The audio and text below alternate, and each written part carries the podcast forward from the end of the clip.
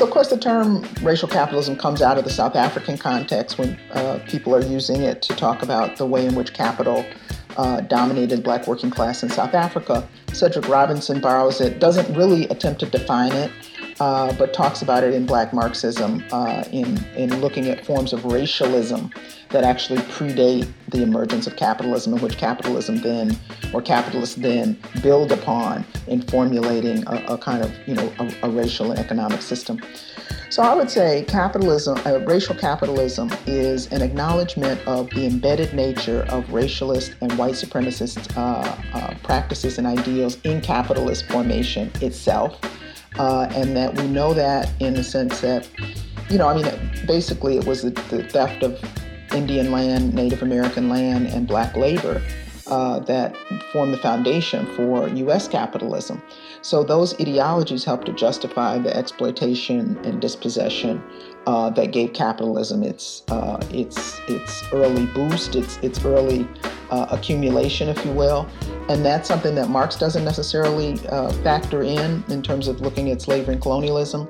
But it's you know recent historians have documented this more uh, carefully historians of the slavery period, uh, Edward Baptist and uh, Walter Johnson in particular. But I just, you know, I just think that to add racial, you know, Ruth, Ruthie Gilmore and, and Robin Kelley sometimes say, you know, it's redundant to say racial capitalism, racial racism is embedded in capitalism. But so often, especially today, we get a kind of colorblind leftism or, or, class reductionism that seeks to uh, dissect out the intricate, intricate nature of, uh, uh, of racial politics in capitalist uh, systems. And so I think naming it as racial capitalism reminds us of that uh, almost symbiotic connection. Hey, folks. This is Stephen Pitts, host of Black Work Talk, an organizing upgrade podcast. Here we take a look at efforts around the country to build the collective power of Black workers. Today's guest is Barbara Ransby. Barbara is a professor of history at the University of Illinois in Chicago, and she has written extensively on a wide range of historical and contemporary topics from Ella Baker and Eslanda Robeson to Black liberation during this time of Black Lives Matter.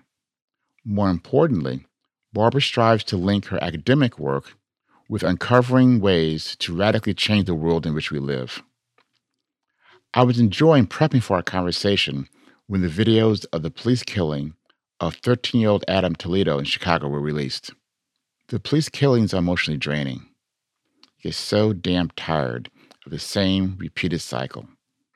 The police kill someone, they distort how the death took place, either a video or an eyewitness account surfaces, some level of community protest occurs, the responsible officer or officers enter into some sort of accountability process, be it an internal one or the formal court system. And the outcome is always, repeat, always unsatisfying. How can any judicial outcome be satisfying when, at the end of the day, you know two things? A life has been taken needlessly, and they will kill again. So, the release of the video of the killing of Adam Toledo changed how I prepped for this episode with Barbara and altered the tenor of the conversation. We begin by talking about the events in Chicago since the killing and place this issue of policing in the important context of the larger political economy. Because when you get past the emotions of the moment and can feel the anger and the pain, these killings occur again and again because they are sanctioned by a larger structure and system. And key to that structure and system is our political economy. So we went far beyond the issue of policing to talk about racial capitalism, Barbara's new project, the Portal Project, and other topics. Let's get straight to the show. Barbara, how are you doing? I'm doing fine. Glad to be with you today. Yeah, this is um you know, I was kind of getting ready for our, our, conversation and then all the videos came out with Adam Toledo in Chicago and, and that was um it's just rough. Barbara, it's rough all the time, you know? It's rough. It's rough. It's rough in Chicago. It's rough in a lot of places. Rough in Minneapolis. Uh, you know, we have a, a, particularly bloody history of police violence here in this city uh, under many different mayors, and, and this this particular uh, shooting of this child and the, the close up video was was pretty gut wrenching. I mean, he was he was such a young child, and then to watch the way in which uh, some sectors of the media and certainly the, the cops are trying to vilify him now. It's it's it's pretty uh, pretty disgusting and disheartening, and then at the same time not surprising given the history. Yeah. Um, you mean I know I'm from Chicago, by the way, born and raised. I did remember that. And and and so what I think about is I remember when Renault Robinson and folk formed the Afro American Patrol League. Yeah, and, and, Buzz Palmer. Right. I mean, I, I for some reason I had not, had not heard of him. For some reason, my mind was stuck with, I was like 15, 16 years old, so who knows what actually was said, right? But stuck in my mind is Renault Robinson. I remember one time they began to harass, the police began to harass him for their attempts to do justice for, for black folks. And so I remember that. And I remember um, know, Ralph Metcalfe was at one time a kind of machine politician in Chicago. But when his friends, the dentist, got beat up by the police, he became much more of an active anti-police brutality person. And that, that helped be the first major, major break in the machine. So I have a sense of the, the long, long-standing standing history. So what's well, going on? You, well, let me, but you, you know, just before we leave the history, you know, that is my, as a historian, I'm always thinking back. But um, you know, when I first arrived in Chicago in the 1990s, my first introduction to all this was through uh, a civil rights lawyer, black civil rights lawyer, and friend of mine named Stan Willis, who at that point was uh, working with the National Conference of Black Lawyers, but was uh, was you know trying to sue the police for all these brutality cases, and people were really afraid and cynical uh, about getting any modicum of justice. You know, this is when uh, Jon Burge, the famous uh, police uh, superintendent who oversaw these um, torture sessions essentially with young black men from the west side you know was was in full swing and stan would go around and have meetings in church basements and try to get people to document their encounters with the police so that he could build a case and i, I just remember those days was a very different climate uh, in terms of possibility in terms of you know mass support and exposure of police violence and so uh, we, we still have the problem, but at least people are in motion around it in ways that was, was harder in a different period. Yes. So, what is actually happening right now on this immediate case? What's actually happening right now?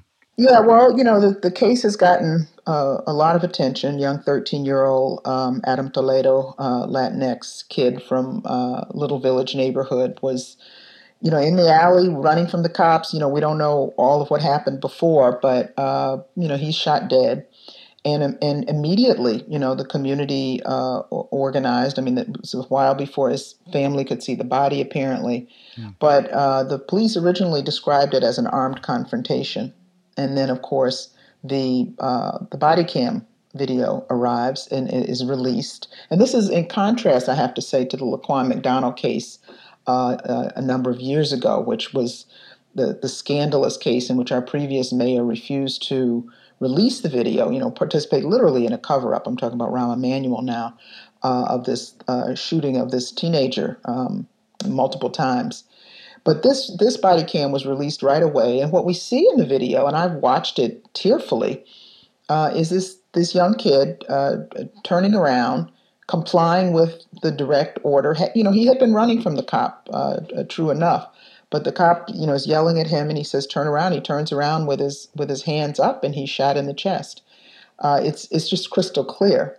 Now he may, you know, he may have had a gun in his hand before. He may have had something in his hand. We don't know, but we do know that at the moment he is shot, he is complying with police, you know, uh, uh, orders. So there've been demonstrations in all parts of the city. I went to a demonstration in Logan Square the other day, uh, which was several thousand people, and, and that was called particularly to take the issue to the mayor's neighborhood, uh, Mayor Lori Lightfoot. But there have been demonstrations uh, in the South Side. There have been demonstrations uh, in Little Village, you know, demanding uh, accountability around this. So. Um, it's it's uh, it's a tragic case, but a part of a larger pattern. And and what we see in that pattern, of course, is you know systemic racism and state violence, um, and not not bad apples and exceptions, which is the you know the dominant narrative. Yeah, um, a friend of mine once said that um, and talk the idea with bad apples, but the whole idea the apples don't fall far from the tree, and the whole whole tree is rotten. And when the tree is yeah. rotten, you'll get some bad apples, right? right. Given that. Right. You've mentioned there's been both the long history of, of, of the police violence towards towards um, black and poor communities in Chicago, and also the, the pushback as well and, and I know there's been some elections in Chicago around the Cook County DA. Because Kim Foxx was elected, right, the DA there, and clearly Lori Lightfoot is now mayor. How do you see? What do you see being some of the successes and the challenges of these kind of movements for, um, we'll call it police reform, for lack of a better term?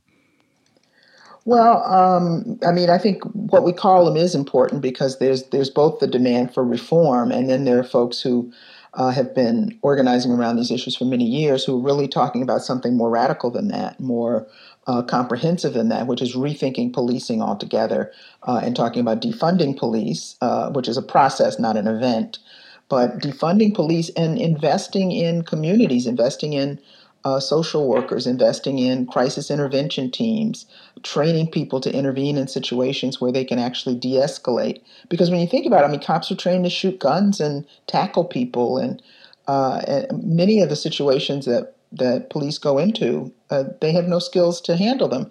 And so, absent that, uh, you know, like they say, you know, if you're a hammer, everything looks like a nail. So they, they, they do what they're trained to do, even though it's not what, what's called for.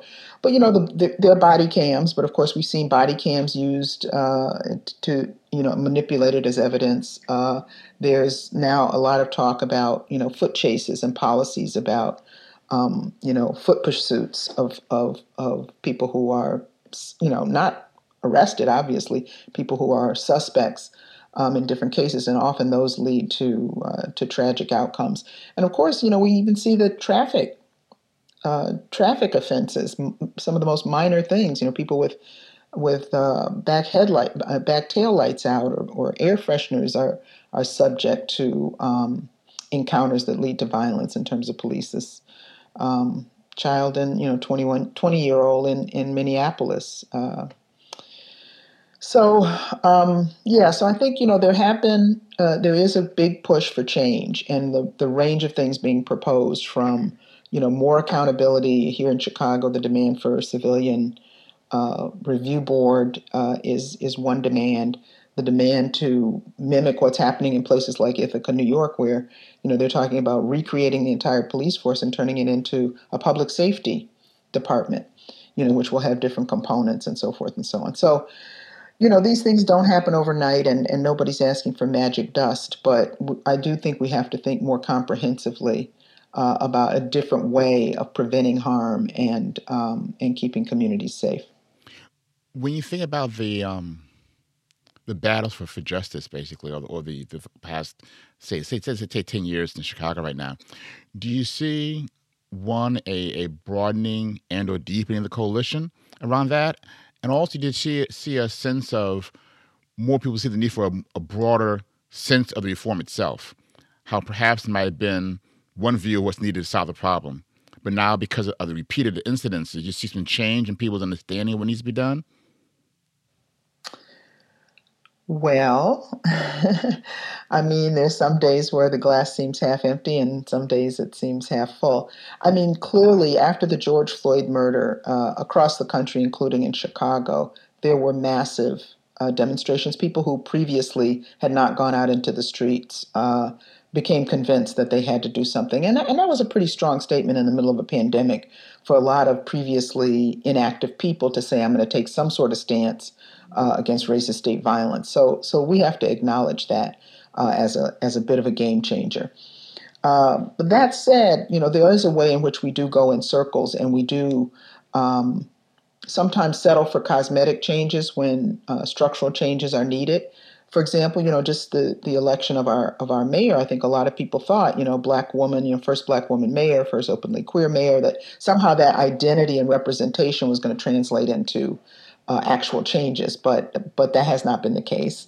Uh, and in fact, uh, across the country, we're seeing black police implicated in uh, violence in black communities, black mayors and black DAs being apologists for that. I will say our uh, um, state's attorney here, Kim Foxx, is an improvement over the um, person we had before, and that person was ousted. Anita Alvarez was ousted uh, as a result of a community campaign, which was not just an electoral justice campaign to get the perfect candidate in, but it was saying it was setting a threshold and saying that you know basically her practices were no longer uh, uh, tolerable and would no longer be accepted, and so she was ousted by you know this large campaign. So I think you know there's ebbs and flow in terms of the progress. You know, progress is not linear, history is not linear But um, so, uh, you know, Cabral said, you know, uh, tell no lies and accept no easy vic- claim no easy victories. So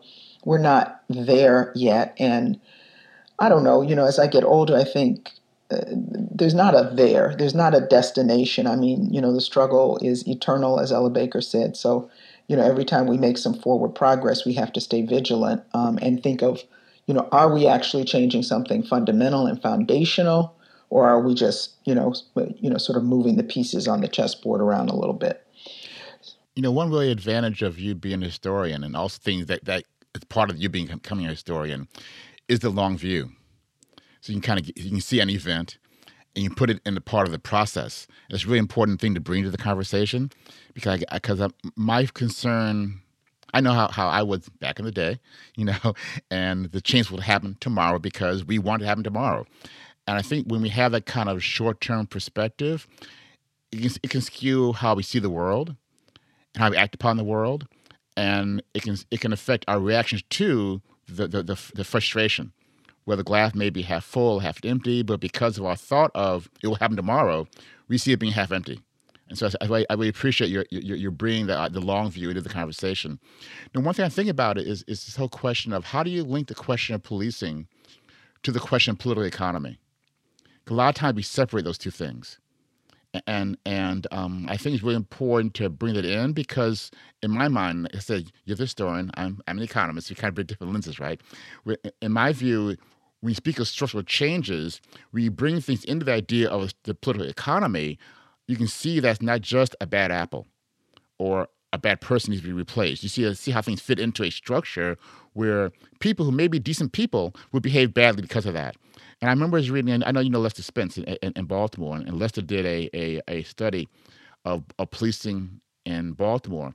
what I recall he found was that when he's examining where you saw most of the police activity in Baltimore is either in the downtown har- in a harbor area or is in the poor community. In other words, you're trying to protect capital or suppress black, poor black folks. And that to me is an important lens. I don't know if you've been discussing that in Chicago at all, and those things are what? Of course. Yes. I mean, not not just in Chicago, but this is something I'm glad you asked me this because um, you know, I, I work with the movement for Black Lives, and you know, I, I look, it's not a perfect movement, and you know, n- they're not perfect people, but uh, it, there has been a lot of headway in terms of an analysis that really uh, incorporates a class analysis. I mean, it, it, the document, the Vision for Black Lives, that came out in 2016, talks about capitalism, talks about class. When we look at the pattern of police violence, and when we look at who is warehoused in the cages that we call prison, they are poor and working class black people. You don't see a lot of uh, millionaires, black CEOs, college professors, lawyers, and doctors uh, getting the same treatment. Now, this is not to say race is not a factor, it is, and, and we all uh, uh experience racism and white supremacy. But the target of, of police harassment and police violence has been exactly the population that you uh, described around exactly the issues. And it's also policing people who are particularly in the informal economy, people who've been pushed out of uh, the formal economy. You think of an Eric Garner who is selling loose cigarettes in Staten Island to help support his family. He is vulnerable. He's economically vulnerable and he's racially targeted. Think of Alton Sterling in Baton Rouge, Louisiana. What's he doing when he comes into contact with the police? Selling CDs out of the back of his car. You know, even selling CDs at this point is kind of a, such a peripheral uh, form of, of hustling, but but he's doing that to, to to get extra money, and he comes into this encounter uh, with the police. Or George Floyd, you know, who had had all kinds of bouts with unemployment and marginalized employment, is allegedly trying to pass a counterfeit twenty dollar bill. You know, small little thing, if in fact that was what was happening. But people who are in some way or another hustling because they are not uh, stakeholders in this economy. They're, they're not embedded in union jobs. They're not people who are, uh, you know, in the middle class. And so, um, you know, it's a form of control. And, uh, and that's what prisons do as well. So I don't think we can delink this from an economic analysis or an indictment of racial capitalism. Yeah. Um, I kind of wish sometimes that, that, that somebody would kind of look at all the, say, recent police murders and get a clear sense of what people were doing and they're they're highly related to the job market. You say Eric Garner is selling loosies and, and, and so forth. I think that'd be really an enlightening element of, of the conversation to get a good sense of that. Yeah, I mean, just anecdotally, you know, just just go down the list. You know, mm-hmm. the uh, um, Philando Castile is working in a, you know, as a minimum wage cafeteria worker. He's on his way home from work. I mean, you know, just the the, the minimal profile that we get of folks are people who are struggling. They're struggling economically, and they are also racially targeted. Yeah. You know, we we got so much attention when Skip Gates was harassed in his house in Cambridge and you know all this kind of stuff. I mean, that was so exceptional that that it had you know made front page uh, headlines. That is not the pattern of who in the black community is most vulnerable to police violence, and we need to name that. And also, I mean, I don't remember the details now. It was, I guess, what, 10, some years ago, 12 years ago. But if you think about it, that he was able to vigorously protest was his treatment. It was clearly was unjust, by the way, but he was able to vigorously, vigorously protest it and emerge unscathed. By the way, yeah, yeah. we've seen people be killed for less than that. Much less. Mm-hmm. Um, but you, know, you mentioned in racial capitalism. We talked about that a bit when we discussed things around Amazon struggle with Robin Kelley on last episode. How do you define racial capitalism? What's your what's your take on that? Yeah, um, you know so Robin and I were just on a big panel on this. Uh, some South Africans pulled together, uh, kind of remembering Neville Alexander. So of course, the term racial capitalism comes out of the South African context when uh, people are using it to talk about the way in which capital uh, dominated black working class in South Africa. Cedric Robinson borrows it, doesn't really attempt to define it, uh, but talks about it in Black Marxism uh, in in looking at forms of racialism that actually predate the emergence of capitalism, in which capitalism then or capitalists then build upon in formulating a, a kind of you know a, a, racial and economic system. So I would say capitalism, uh, racial capitalism, is an acknowledgement of the embedded nature of racialist and white supremacist uh, uh, practices and ideals in capitalist formation itself uh, and that we know that in the sense that, you know, I mean, basically it was the, the theft of Indian land, Native American land, and black labor uh, that formed the foundation for U.S. capitalism. So those ideologies helped to justify the exploitation and dispossession uh, that gave capitalism its uh, its its early boost, its its early uh, accumulation, if you will.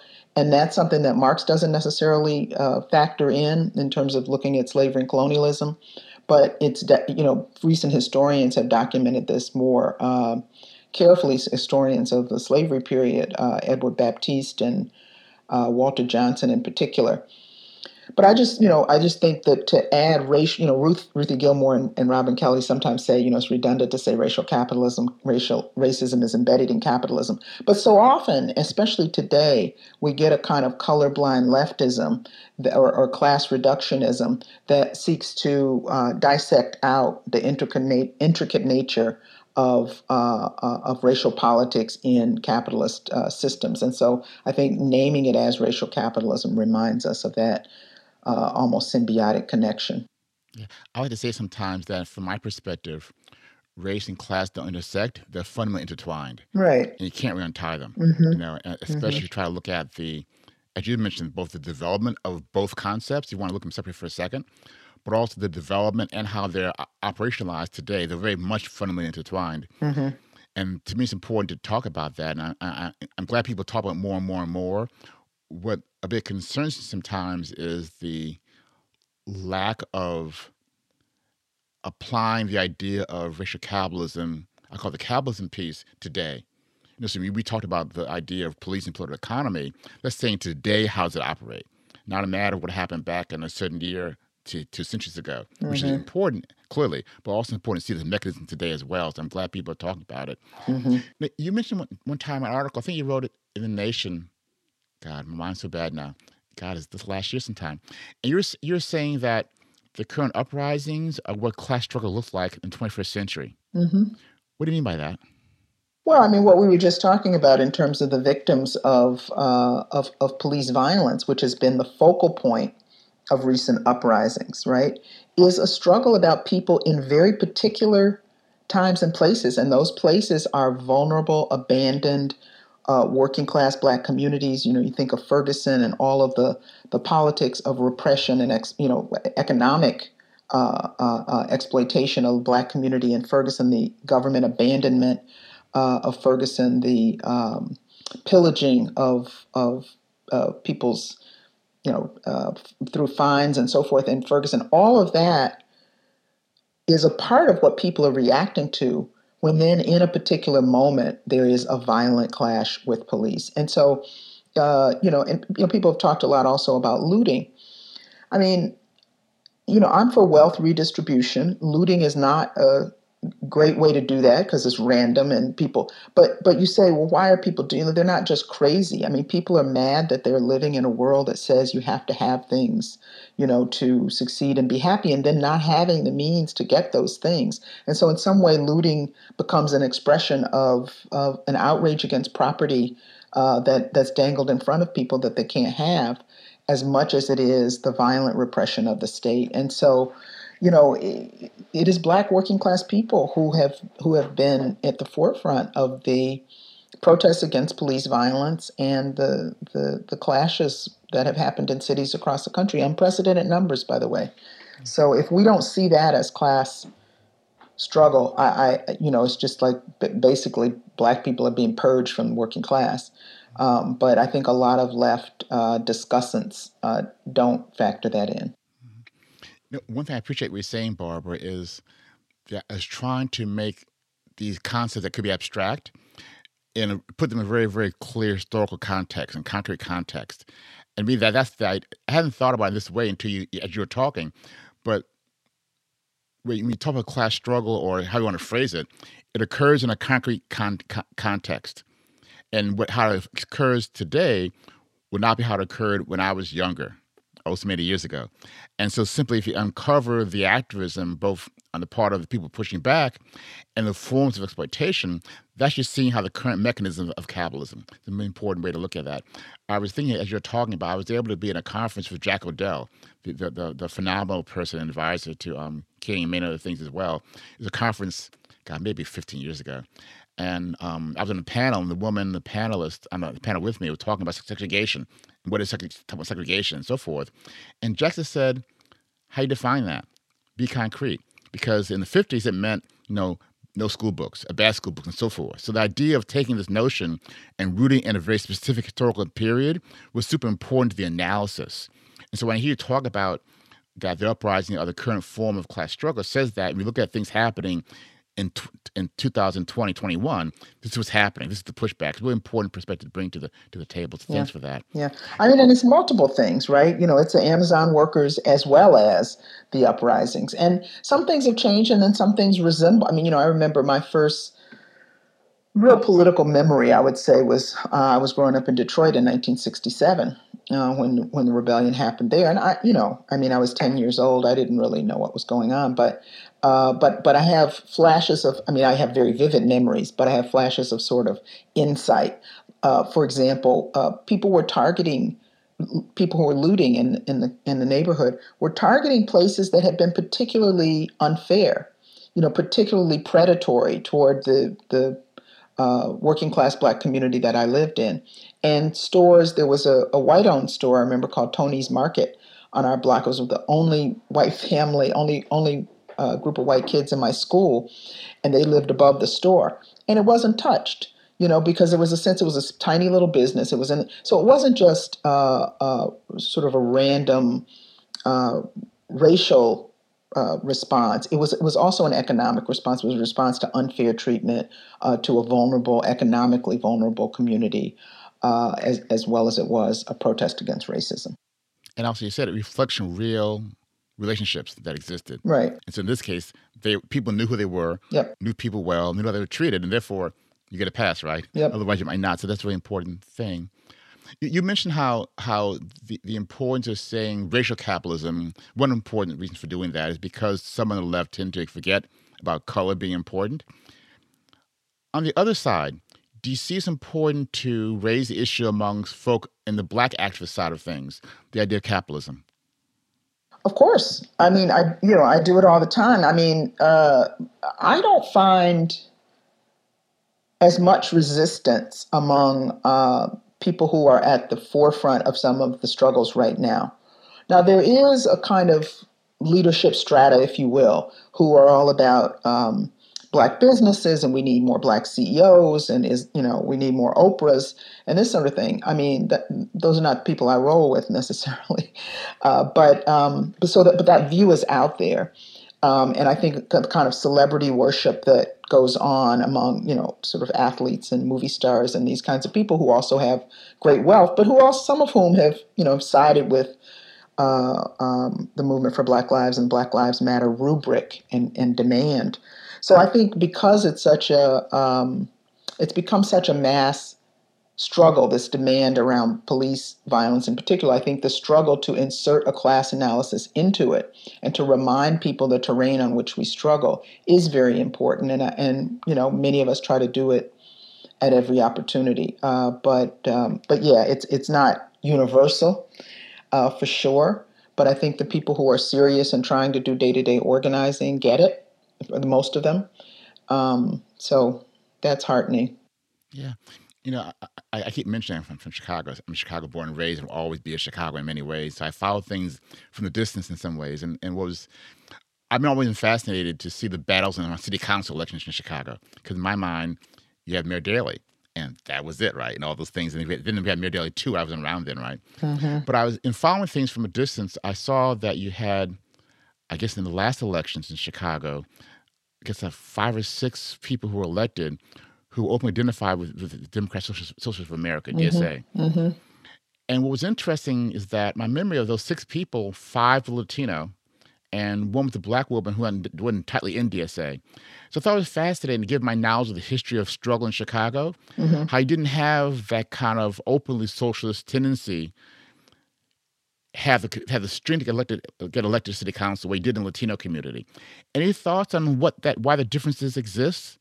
I'm not trying to say one better than the other, by the way, because things are as they are, right? But I don't know why it exists, though. Any thoughts on well, that? Well, I, I I might not frame it quite that way. So you yeah. know, DSA is an interesting organization, and I've written about this. Uh, you know, I think you know DSA has done a lot of organizing, a lot of electoral work, uh, much of it very good. I think it's still an internal struggle to come to terms with the importance of racial justice. I think that was one of the big weaknesses of the Bernie Sanders campaign of not uh, dealing with that head on. Here in Chicago, though, uh, we have we have that socialist caucus. We also have, and Jeanette Taylor, by the way, is the one uh, person who's in there who I spoke to just today.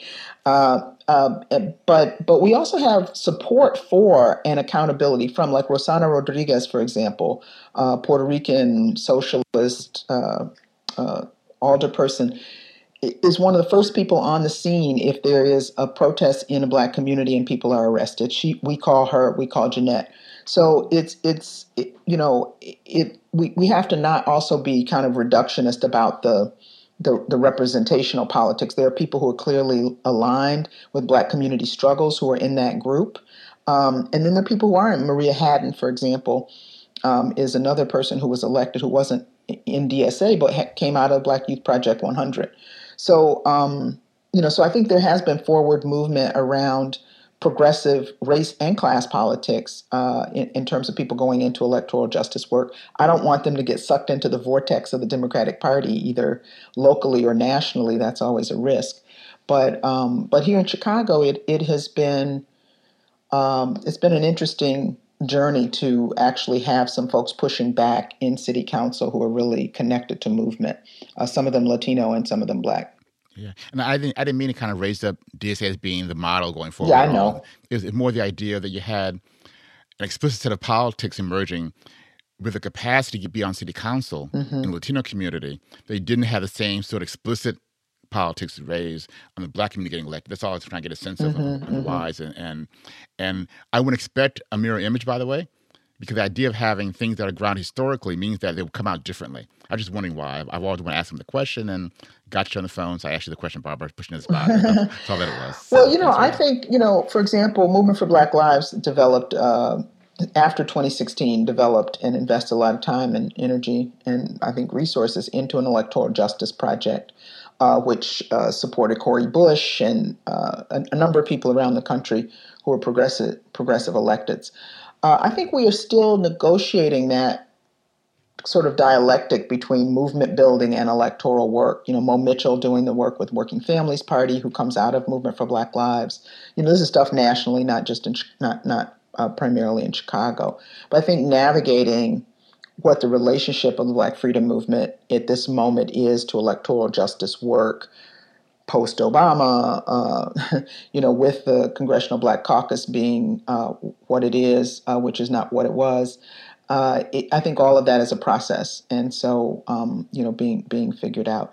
I have a lot of um, interest and uh, curiosity, and uh, I, think hope in people like Tanya Lee and Toussaint Losier and others who are doing this Left Roots project, which is a people of color led socialist project that has a clear anti racist analysis, understands anti blackness, um, has that at the center, uh, but is clearly about a critique of and a challenge to racial capitalism. Uh, they don't do electoral work per se, but they are talking strategy and they're talking ideology and they're talking rethinking, you know, how we understand um, 21st century capitalism. So, you know, if that evolves and and and materializes into something, you know, we may see practice in places like Chicago, New York, and elsewhere uh, that gets Black people in motion. Uh, in a the different one cool way. about these conversations, Barbara, is all of a sudden things pop in my head. Right? Okay. So I just I thought about you wrote a book on Ella Baker. I did. And, and, that was a, it was a long I, time ago. yeah, but I remember it too. I remember it, and and I just thought about so Ella Baker, from my standpoint, clearly other left. Okay, and she clearly was in, was was supportive of SNCC and trying to help them move along the way.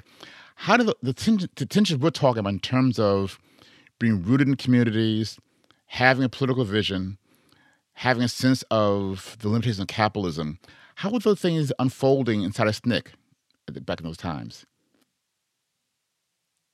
In terms of uh, confronting capitalism and, and the process of doing the Black Freedom Movement work, is that what you mean? Yeah, yeah. It's how, how they talk, how how how it unfolded was talked about. In other words, so, yeah. so that because what I heard you saying around Chicago today is that there are people who have a sense of the limitations of capitalism, who are active in doing things and so forth. May not be in a DSA format. Mm-hmm. Fully get that right. Mm-hmm.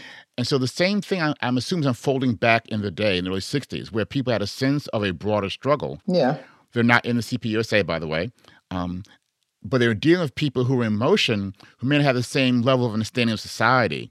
But both there's a need to do the good work, I mean the deep work amongst amongst regular folk, but also think about a broader analysis. How did that unfold? Yeah. That's what I'm getting at. Yeah, no, I, I, mean, of course, it was a different period, but um, when we look at the kind of political trajectory of somebody like a Kwame Ture or even Bob Moses, Zoharah Simmons, you know, people who come out of SNCC, uh, you know, much of their class and race analysis and the anti-imperialist analysis, by the way, um, you know, emerged out of that work in SNCC of, of um, you know, oppressed uh, both rural and southern urban communities. Uh, there were, you know, people talk about these great uh, all night long debates in SNCC, you know, Charlie Cobb and others. I mean, it was a, it was a place of black intellectual debate, and I don't mean that in an academic sense at all.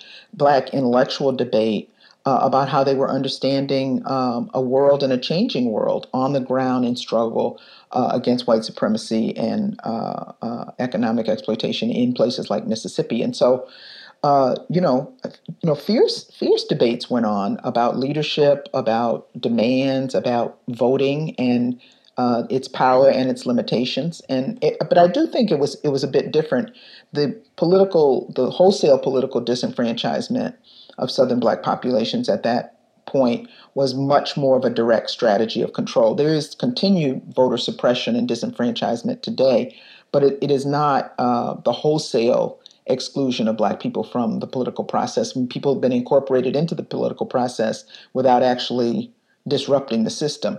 Um, but but in many of those communities, uh, an electoral strategy meant something uh, a bit more radical given the mechanisms of control at that time. So I think that particular part of the conversation uh, might have been different in, as a tactical and a political conversation. Um, that last thing is so important, Barbara, because um, we, we, we, we see the power of the vote today, you know, and, and, and, and the importance of the vote given the attempts to suppress the vote. Mm-hmm.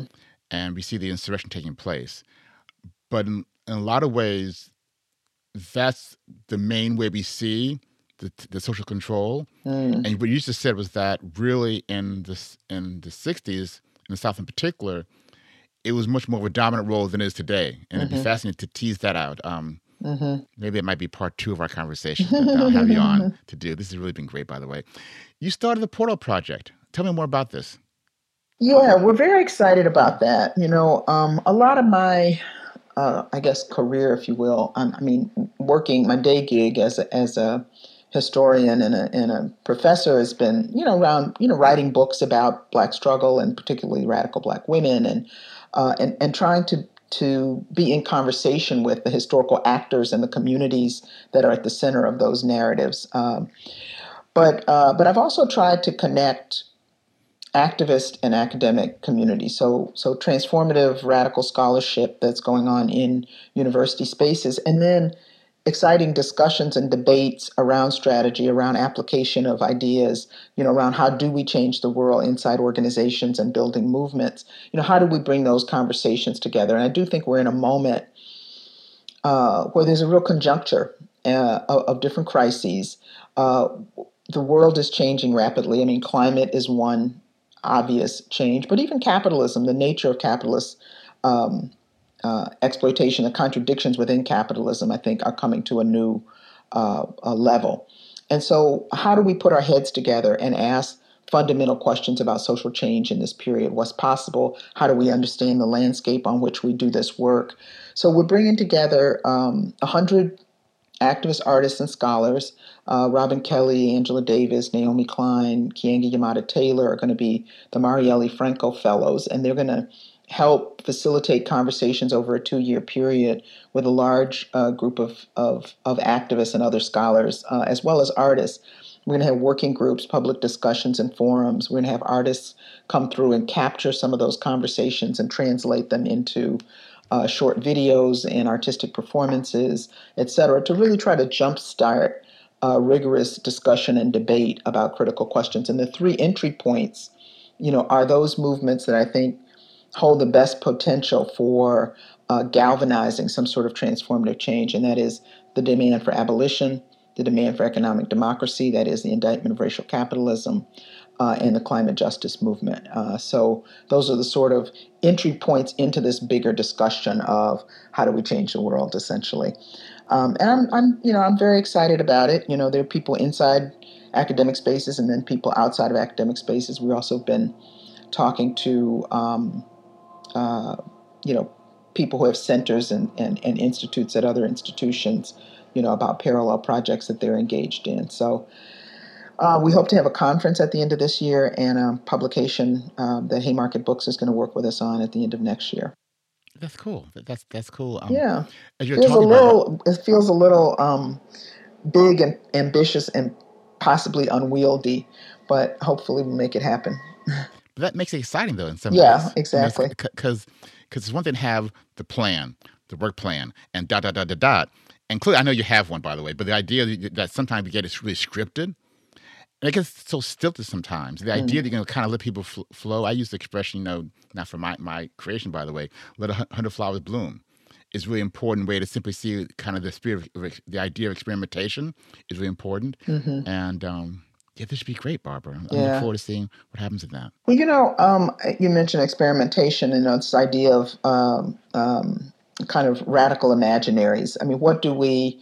We are at a point where so many people understand the system is not working for us, um, and I think you know something I've learned from people like Colette Pichon Battle and other you know Black activists in the climate justice movement is we've we've got to find a different way to be. It's just not it's just not an option. And so, what does that look like?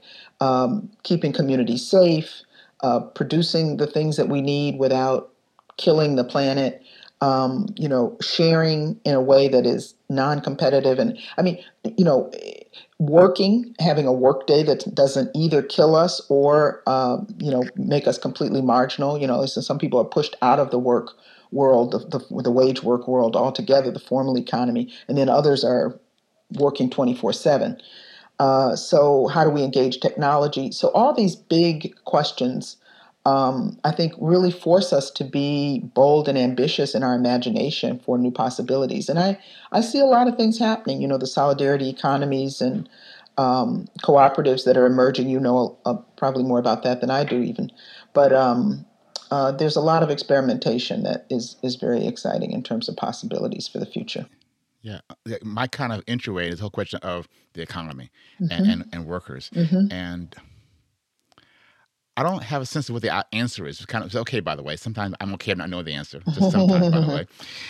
And and my kind of trade off is the balance between having control over your activity which in my sense in the, the today time period means a very small scale operation versus having a larger sort of impact imp, imp, imp, imprint on society mm-hmm. which means much more messier existence with the current powers to be mm-hmm. you know and, and how does that kind of tension unfold over time and what i'm best settled on is the idea of how do you empower workers give them power to make those decisions. Mm-hmm, mm-hmm. And maybe the decision is, well, we're going to form on Southside Chicago some sort of you know mutual aid cooperative society, or could be we're going to simply have a badass union and fuck Amazon. and I'm cool either way, be honest, right? Mm-hmm, um, and, and I think mm-hmm. what happens sometimes we lean toward one or the other as being the, the strategy.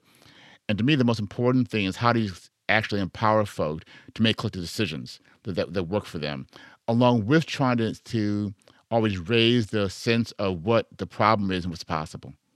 Mm-hmm. So um, yeah, we'll see what happens. Yeah, we'll see what happens. So I'll check back in a year for the answer. Okay, and, and I'll, I'll, be good. I'll sit back and enjoy retirement. Check back in a year and see, see what happens. Okay. We don't ever really retire, do we? So much um, work to do. Um, yes, we do. Make sure we're clear. Okay. We do retire. Okay. okay. I'll show you the way. Okay. I do to people saying that the last six months or so working formally, I, I went to a pre-apprenticeship program meaning I took every Friday off mm-hmm. to learn how to be a retiree. Wow. And, and, and therefore, I, and now I became a full fledged retiree when I, I journeyed into that position, yeah. So, yes, we, we should get there, okay? Wonderful. Um, the world we deserve to have, winning the world we deserve, we deserve to have. Um, what's your vision of Black freedom in the new world? What's your vision of that? What's my vision of Black freedom?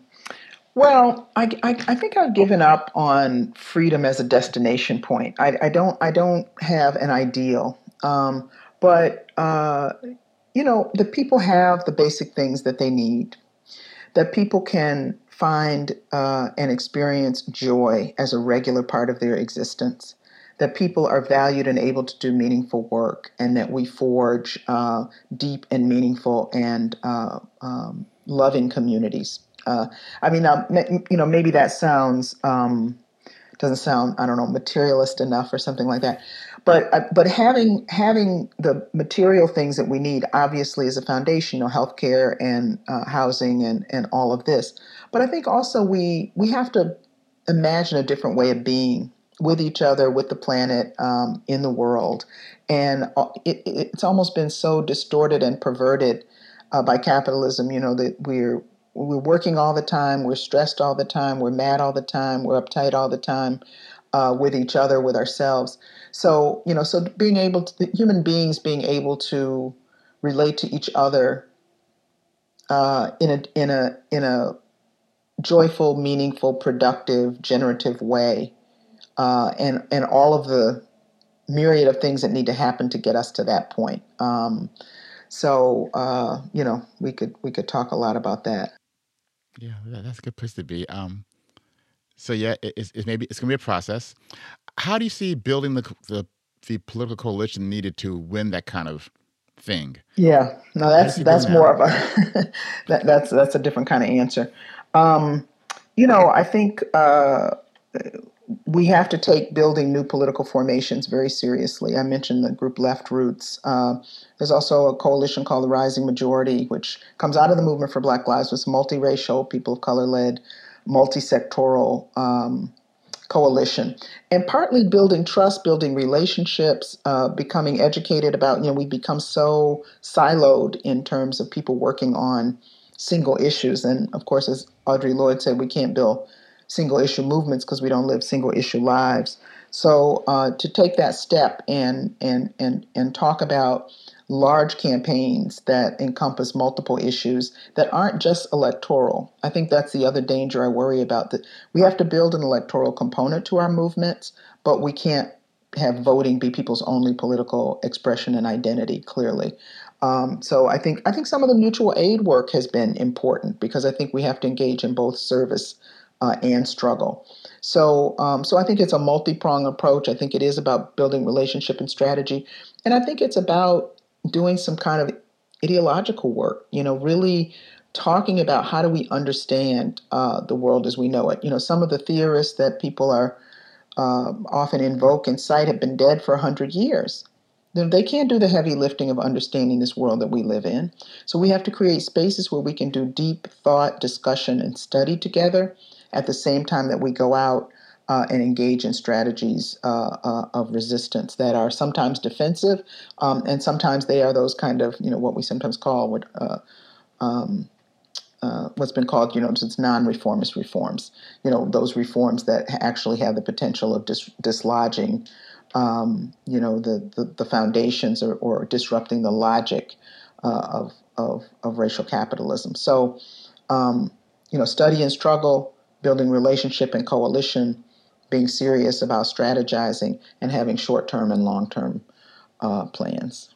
Yeah. You know, I hear you talk about the value of mutual aid and also engaging in non-reformist reforms. What I think about as an important outcome of those activities is the building of community. Mm-hmm.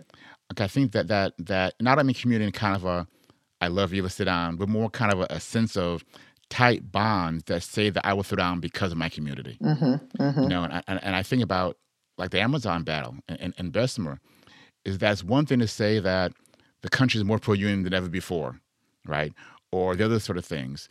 But the question is, someone who actually has a job in Bessemer, Alabama, do they want to risk that job for for themselves in the future? Mm-hmm. And that notion of saying yes, I will do that, it stems from sense of community.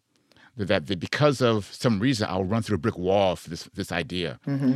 and that sense of community isn't, isn't, there, that lowers our capacity to win, Barbara. Actually, mm-hmm. so it's not just a matter of you know helping people out or you know fighting for reform it's stitching together a fabric that will kind of empower folk mm-hmm. to go further and stronger so i'm mm-hmm. really excited about the, uh, doing those things No, i think that's important i mean uh, you know individualism it, like how can how can i as a single individual navigate an unjust system that's what we're encouraged to you know to to to to embrace as a as a survival strategy uh, and what i often say to young people you know especially when we talk about freedom sometimes freedom gets uh, reduced to individual freedom. I was like, you know, if we really want a more just society and more um, a, a, more just and equitable community, we might actually have to give up some freedoms.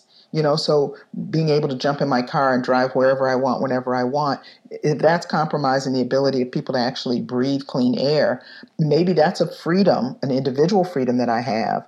That if I really believe in the well being of community, and if I get some joy, satisfaction, uh, sense of purpose from contributing to that, I may actually sacrifice that individual uh, uh, freedom for the sake of, of, of, a greater collective good. And so I think that's, you know, you might be the person on the picket line that gets, you know, arrested or, you know, fired, uh, but you're part of something bigger than yourself. And I think that's the spirit of community and of resistance uh, that we have to embrace if we're going to actually win. And when it happens, is is no often seen as being a sacrifice. Mm-hmm. This is what I do for, mm-hmm. the, for, the, for the greater good, mm-hmm. and, and, that's the point to me. You've got to push more and more towards. Um, mm-hmm. let me shift things a bit and focus on you, um, Barbara Ransby. You mentioned a bit before some stuff in Detroit, but what were some of your aha moments that brought you into the movement? My aha moments. Uh, well, I think I, I, mentioned, you know, '67 rebellion when I was I was 10 years old. I, I think back to that as re- really being a pivotal a pivotal moment. I was um, uh, I went to a school in Detroit that had a free breakfast program that the Panthers ran in the basement of the school. And so it was the first time I saw uh, black men wearing aprons and serving oatmeal. So, uh, so both it was a gender, you know, kind of reversal of, of roles, um, but it was also they were talking about ideas, and I, I, didn't really understand them all at the time, but I wanted to. Uh, and I remember buying Black Panther newspapers, uh, you know, on the corner. I mean, Detroit, when I was growing up in the 70s, there was Jimmy and Grace Boggs, there was General Baker, there was the League of Revolutionary Black Workers. Uh, there, there, was a lot of activity uh, going on, and you could, uh, you know, there were newspapers, there were meetings in various places that you could go to almost anonymously um, and kind of eavesdrop and learn before you actually uh, took a dive and, and, and, joined something or went to a, a, rally or something like that. And so that was the kind of milieu that helped to shape me. Walter Riley, who is now, you know, I think, you know, a lawyer out in California, Boots Riley's father, uh, was an important um, political mentor in Detroit at that time. So those were my aha moments. And I think also, you know, growing up in a family of, um, you know, black working class people who were just, just decent, hardworking people who were very generous, who, um, you know, it's just some of the best people ever. And they had nothing. And I think I always uh, had that juxtaposition in my mind like, how can such good people be treated so badly in this society? And uh, they weren't bitter, uh, but but uh, but it was just a glaring. And when I and then they sent me to they eventually sent me to Catholic school because they thought that was a better school. Uh, and so then I was around middle class kids who went on vacations, whose car didn't break down all the time. you know, and so I saw the contrast, and so I think that was that was another aha moment, just reconciling the middle class world that I was witnessing um, with my my parents' uh, pretty difficult lives. It's funny, Barbara, when you said Catholic school, you lowered your voice. Like, oh my God. Major secret, Catholic school. yeah, it made me made me into an atheist. okay. But also sure introduced me to liberation theology. I tell you, I met some pretty radical nuns who had been in Central America and so forth. I remember oh, going wow. the first I, uh, first documentary I saw on the coup in Chile and the ouster of Allende was uh, was with these radical nuns. So it was a contradictory experience. Uh, so, so, they're doing their versions of God's work, in other words, right? Yeah. That sounds good. So, what books are you reading now? Anything on your shelf that you want to talk about? What am I reading? Um, I'm re- I'm looking at this Ibram Kendi and Keisha Blain, 400 Souls, and and I, you know, it's it's an amalgam of all these different people, uh, many of whom I know, who are writing uh, interesting short short pieces. So I'm looking at that. Uh, I also just got um, Marc Lamont Hill's Except Palestine, so I'm going to dive, dive into that. Uh, so those are, you know, I, I actually am reading, I'm, I'm trying to write something on um, uh, the 21st century justice movements and, um, you know, what does what does the notion of revolution mean in the 21st century? Mm. So I'm reading a, I'm reading a lot of chapters from a lot of books uh, uh around capitalism and capitalism's crisis. Uh, some of them by people who want to save it, but um, so yeah, so that's that's a pile over in the corner of my study. So when can we expect the word to be given? I, I'm I'm I don't know. You know, I'm a slow writer, but I'm thinking, you know, by the end of the year, I should have finished something. That's great. It sounds good. I, look forward, and I think we look forward to seeing what comes out of the kind of the explorations of, of what to do. Um, I love music. I yes. love love music. Um, yeah. God, I would love to pick your brain on Motown, to Detroit. That's another conversation, by the way. Oh yeah, right? well yeah, that was that was my my growing up years. What's fascinating, by the way, is I love jazz also, and I've seen more people who have Detroit roots in jazz mm-hmm. that I didn't know mm-hmm. about. Mm-hmm. Um, yeah. Yeah, yeah, yeah, yeah, But what music is, is, is you listen to now that kind of really moves you, kind of gets you up in the morning and drives you forward because it's so inspiring? well, you know what I was just listening to. Um, speaking of jazz, uh, uh, Terri Lyne Carrington and Angela Davis were in conversation uh, the other night uh, talking about Terri Lyne's work and, and the politics of women in jazz mm-hmm. and her Jazz and Gender Justice Institute that she has at the Berklee School of Music, uh, which sounds very exciting. So I, I was listening to her quite a bit the other night. But you know what? I love Nina Simone and Bob Marley. Mm, okay. They get me, you know, when I'm really, when I need re anchoring, uh, those are two voices that uh, that re-anchor them. Neither of them Motown, as you know, but um, but those are two voices that re-anchor me. Yeah, yeah, sounds great. Redemption song and a little sugar in my bowl. um, kind of different in some ways, but both can be very, very, very, very powerful. I, I love Redemption song. I love different versions of that that, that song. Yeah. And, um, that's wonderful. Barbara, this has been great, Barbara. Thanks a whole lot for this. Okay. Thank you, really Stephen. You. Yeah. You know, we, we've been on, on, get some boards together and some meetings together. But we haven't actually sat down and talked.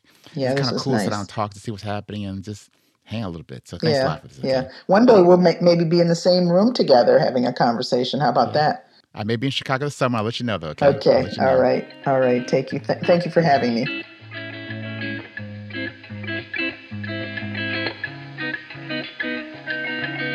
It was good to talk with Barbara. Her historical perspective is good to hear, given the many, many flashpoints that occurred today. Freedom is a process, probably more so than a destination, she's right. And it will take time to do the patient work needed to stitch together the coalitions and the movement, two different things that we need to sustain us along the journey. So thanks for joining me this week on Black Work Talk. I hope this podcast can grow to become part of the network of our movement for change. We need your help as we build the Black Work Talk community. Please subscribe to the podcast wherever you find your podcast and go to Patreon to become a sustainer. And beyond the financial support, I'd love to hear from you. What do you think about the show? Any suggestions for future guests or future topics to explore? Please let me know. Reach out to me at stephen at blackworktalk.com, I promise to get back to you. Until the next episode, stay safe and be well.